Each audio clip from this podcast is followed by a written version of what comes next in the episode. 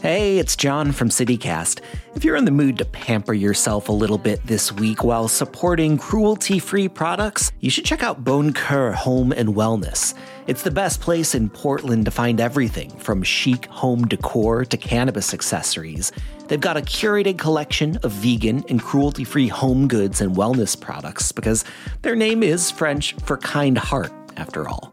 You'll get a 20% discount on your first order when you sign up for emails this week at boncoeur.net. That's B O N C O E U R dot net and use the code BonCoeurCityCast20.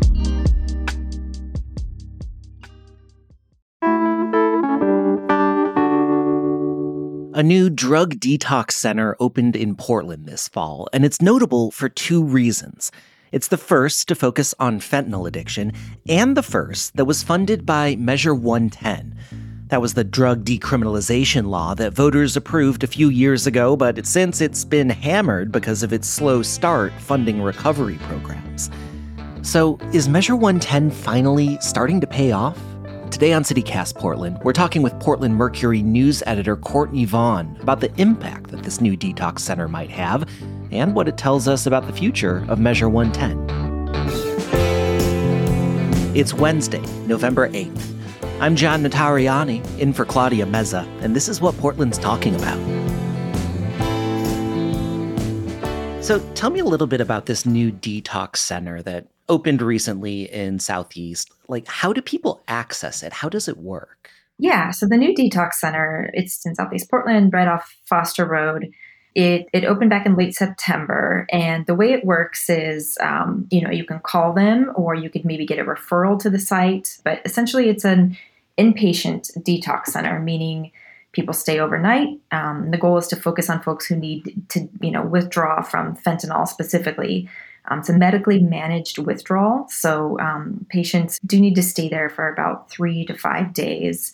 And then from there, they can go on to, you know, a full fledged treatment center, which is where they really work on recovering from addiction. Mm-hmm. Yeah. I, I mean, and this isn't the first treatment center that exists in the city. There have been other ones that have been open before, but um, I mean, I have been hearing that there's just an uptick in the need for these types of spaces because of the fentanyl crisis. Is that correct? Right, absolutely. I mean, and that's what service providers are saying is, you know, Oregon's landscape of treatment centers was already pretty bleak, but once the fentanyl crisis hit, um, you know, it really magnified the problem without having adequate time to bolster the services. So now we're we're at where we're at, where we do have a fentanyl crisis, which is why centers like this are saying they're going to try to focus on that. Yeah, yeah. I mean, and one of the things that was interesting about this center in particular, and one of the reasons I wanted to talk about it is because this was one of the first, if not the first, detox center that has opened in Portland that was funded by Measure 110, right? right? That was the law that was passed decriminalizing drug use, but it also had all these implications for trying to have more treatment options. Why did it take so long to get this thing open? Yeah, that's a good question. I think um, that was one of the sort of initial complaints. But if you think about the timeline, uh, you know, so Measure 110 went into effect in 2021. Uh, the detox center that I profiled, uh, I think they got their first round of funding in 2022.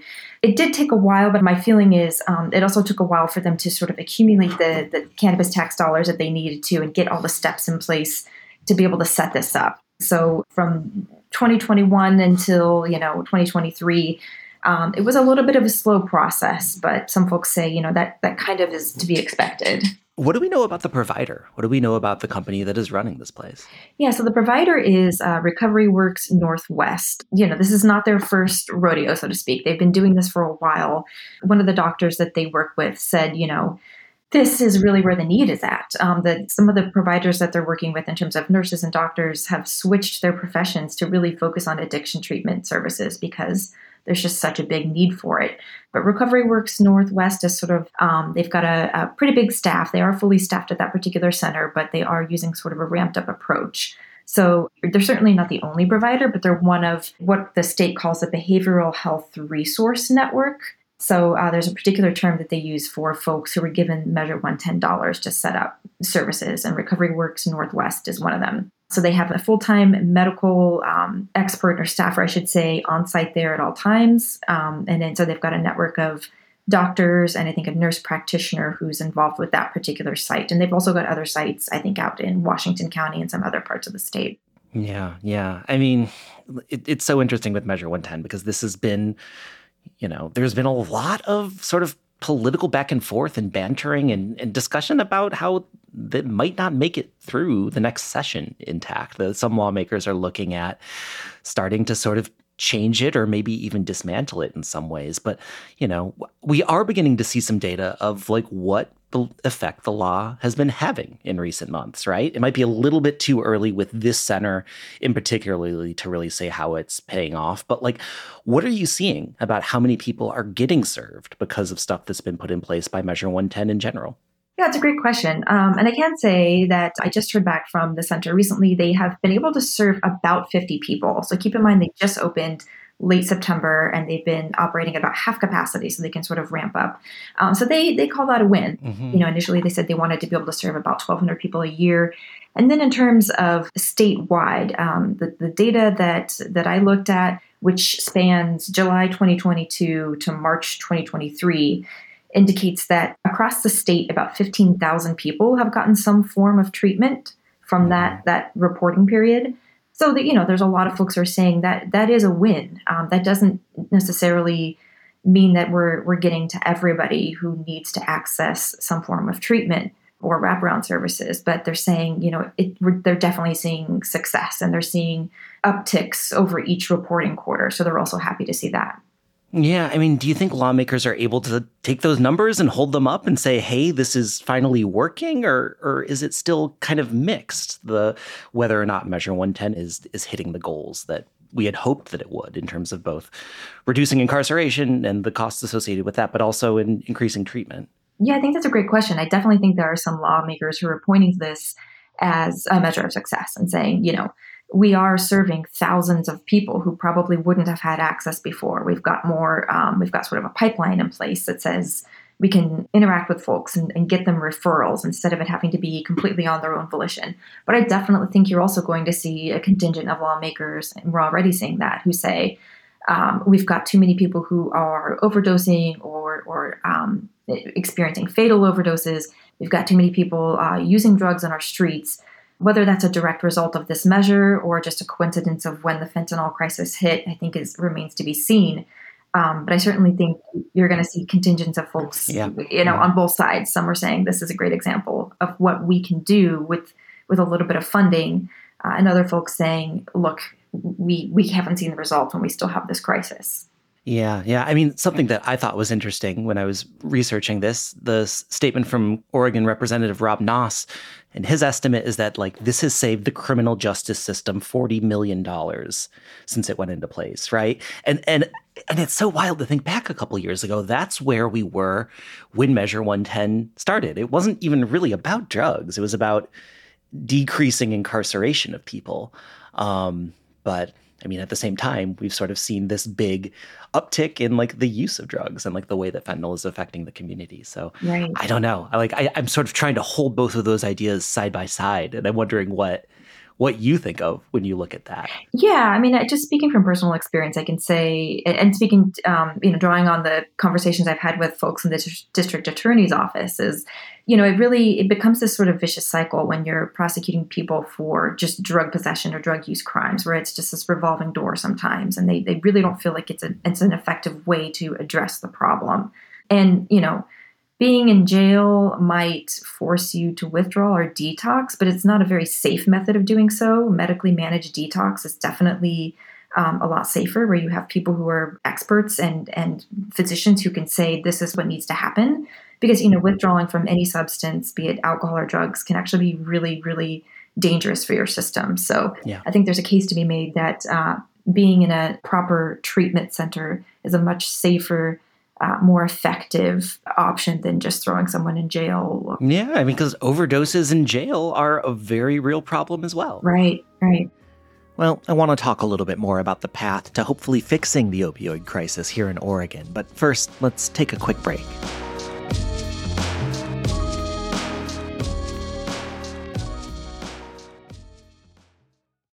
I think we can all agree that this is a good thing that this exists. But like, you know, we're talking about 50 people over a couple months.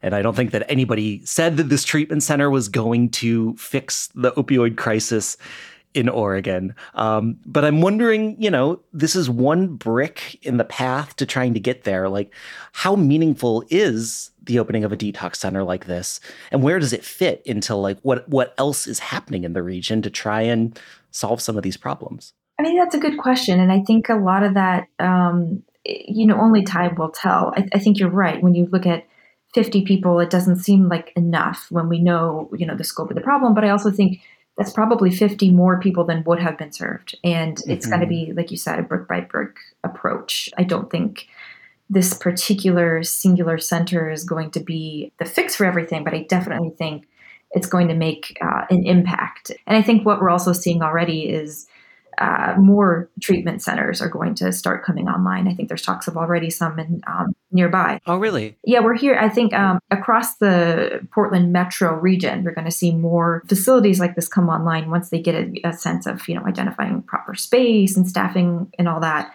But um, so I think it's going to take time. Um, I definitely think this this particular Foster Road Detox Center is um, a helpful part of the equation, but um, it's going to take, you know, we need to multiply this for yeah. things to really work. Yeah, yeah. I mean, and again, like this is just one piece of like the Measure 110 system and like the stuff that's being put into place there. And that is also just one piece of like there's stuff going on at a state level. There's legislative ideas that are being thrown around. There's like policing that's happening at the city level, um, like of all the other things that are going on outside of this one detox center, like what are you looking at that you feel like could be making a big difference right now? Like what else? What else is important? Yeah, I think that's a that's that's also the million dollar question, right? Is um, I'm kind of with the notion that we just have to get fentanyl off the streets if we can, right? I mean, if people don't have access to it, that's that's going to help, but that's a huge undertaking. Yeah, and you had some reporting on that uh, recently too, right? Yeah, yeah. So we have seen. I mean, um, they're really ramping up police, so they're trying to say we're focusing on downtown. You know, we're throwing more uh, Oregon State Police at um, trying to crack down on fentanyl. We've got Portland Police looking at this. Uh, so they're really trying to look at it from that angle of just getting the drugs off the streets. And then I think they're trying to um, just sort of ramp up the referrals, right? So when people get, um, when they interact with the justice system, the hope is that they'll be able to, um, now they have logs of these folks and they can figure out, you know, can they send them for treatment if they're not going to jail? Um, mm-hmm. So I think that's part of the part of it. But I also think you're going to see more um, just public education coming out of this. I don't, I mean, it hasn't really ramped up yet, but I think we've already seen that in some of the school districts, really starting young and educating people about. Um, there are you you just need to assume that every drug you're trying to use is going to you know outside of maybe cannabis is probably going to have fentanyl in it so mm-hmm, buying street mm-hmm. drugs is is not uh, it's a really risky move so I think it's it got to be multi pronged. And then my personal, I, I'm I'm a I want to lobby for this. I think that we should have hotline numbers and resources on like every TriMet bus. I think we really need to just sure. get the information out there, do everything we can, plaster mm-hmm. the city if we have to with resources, so people don't feel uh, stuck or you know feel like they don't know where to turn. Yeah, yeah, yeah. I mean, gosh, I, I feel like we spent so many weeks and months on this show talking about like all the reason that, that this is such a big issue and yeah. such a big problem. But like at the same time, there's so much going on to try and fix it. You know, like yeah. as long as there continues to be a lot of attention on this, like maybe we can, maybe we can beat it. Maybe we can get to the other side of it. Yeah. Well, um, thanks for filling me in and thanks for all your reporting. Really appreciate it, Courtney. Great. Thanks so much for having me. And now for your microdose of news. Many local Portland businesses are now offering special deals to Portland public school teachers who are on strike. Teachers can purchase penny pints at Culmination Brewery or pick up some free soft serve at Milk Glass Market, for example. And speaking of strikes, the medical imaging technicians at Kaiser Permanente have now joined striking pharmacy staff on the picket line. A larger multi state strike against the healthcare giant was resolved last month. And finally, in response to our coverage of a Washington state senator who made it through PDX security with a pistol in his luggage, we heard from listener Andrew with this quote, I used to work in the commercial airline industry, and we were often audited by the FAA. The results are utterly disturbing, to say the least. They failed these audits about 90% of the time at most airports. So your categorization of TSA as, quote, safety theater is so accurate it actually hurts. Ugh, well, thank you, I guess, Andrew, for writing in with this horrifying piece of news. If any of the rest of you wanted to reach out, send us an email, portland at citycast.fm, or leave us a voicemail at 503 208 5448. And for more local events and news, sign up for our daily newsletter, Hey Portland. We'll throw a link in the show notes.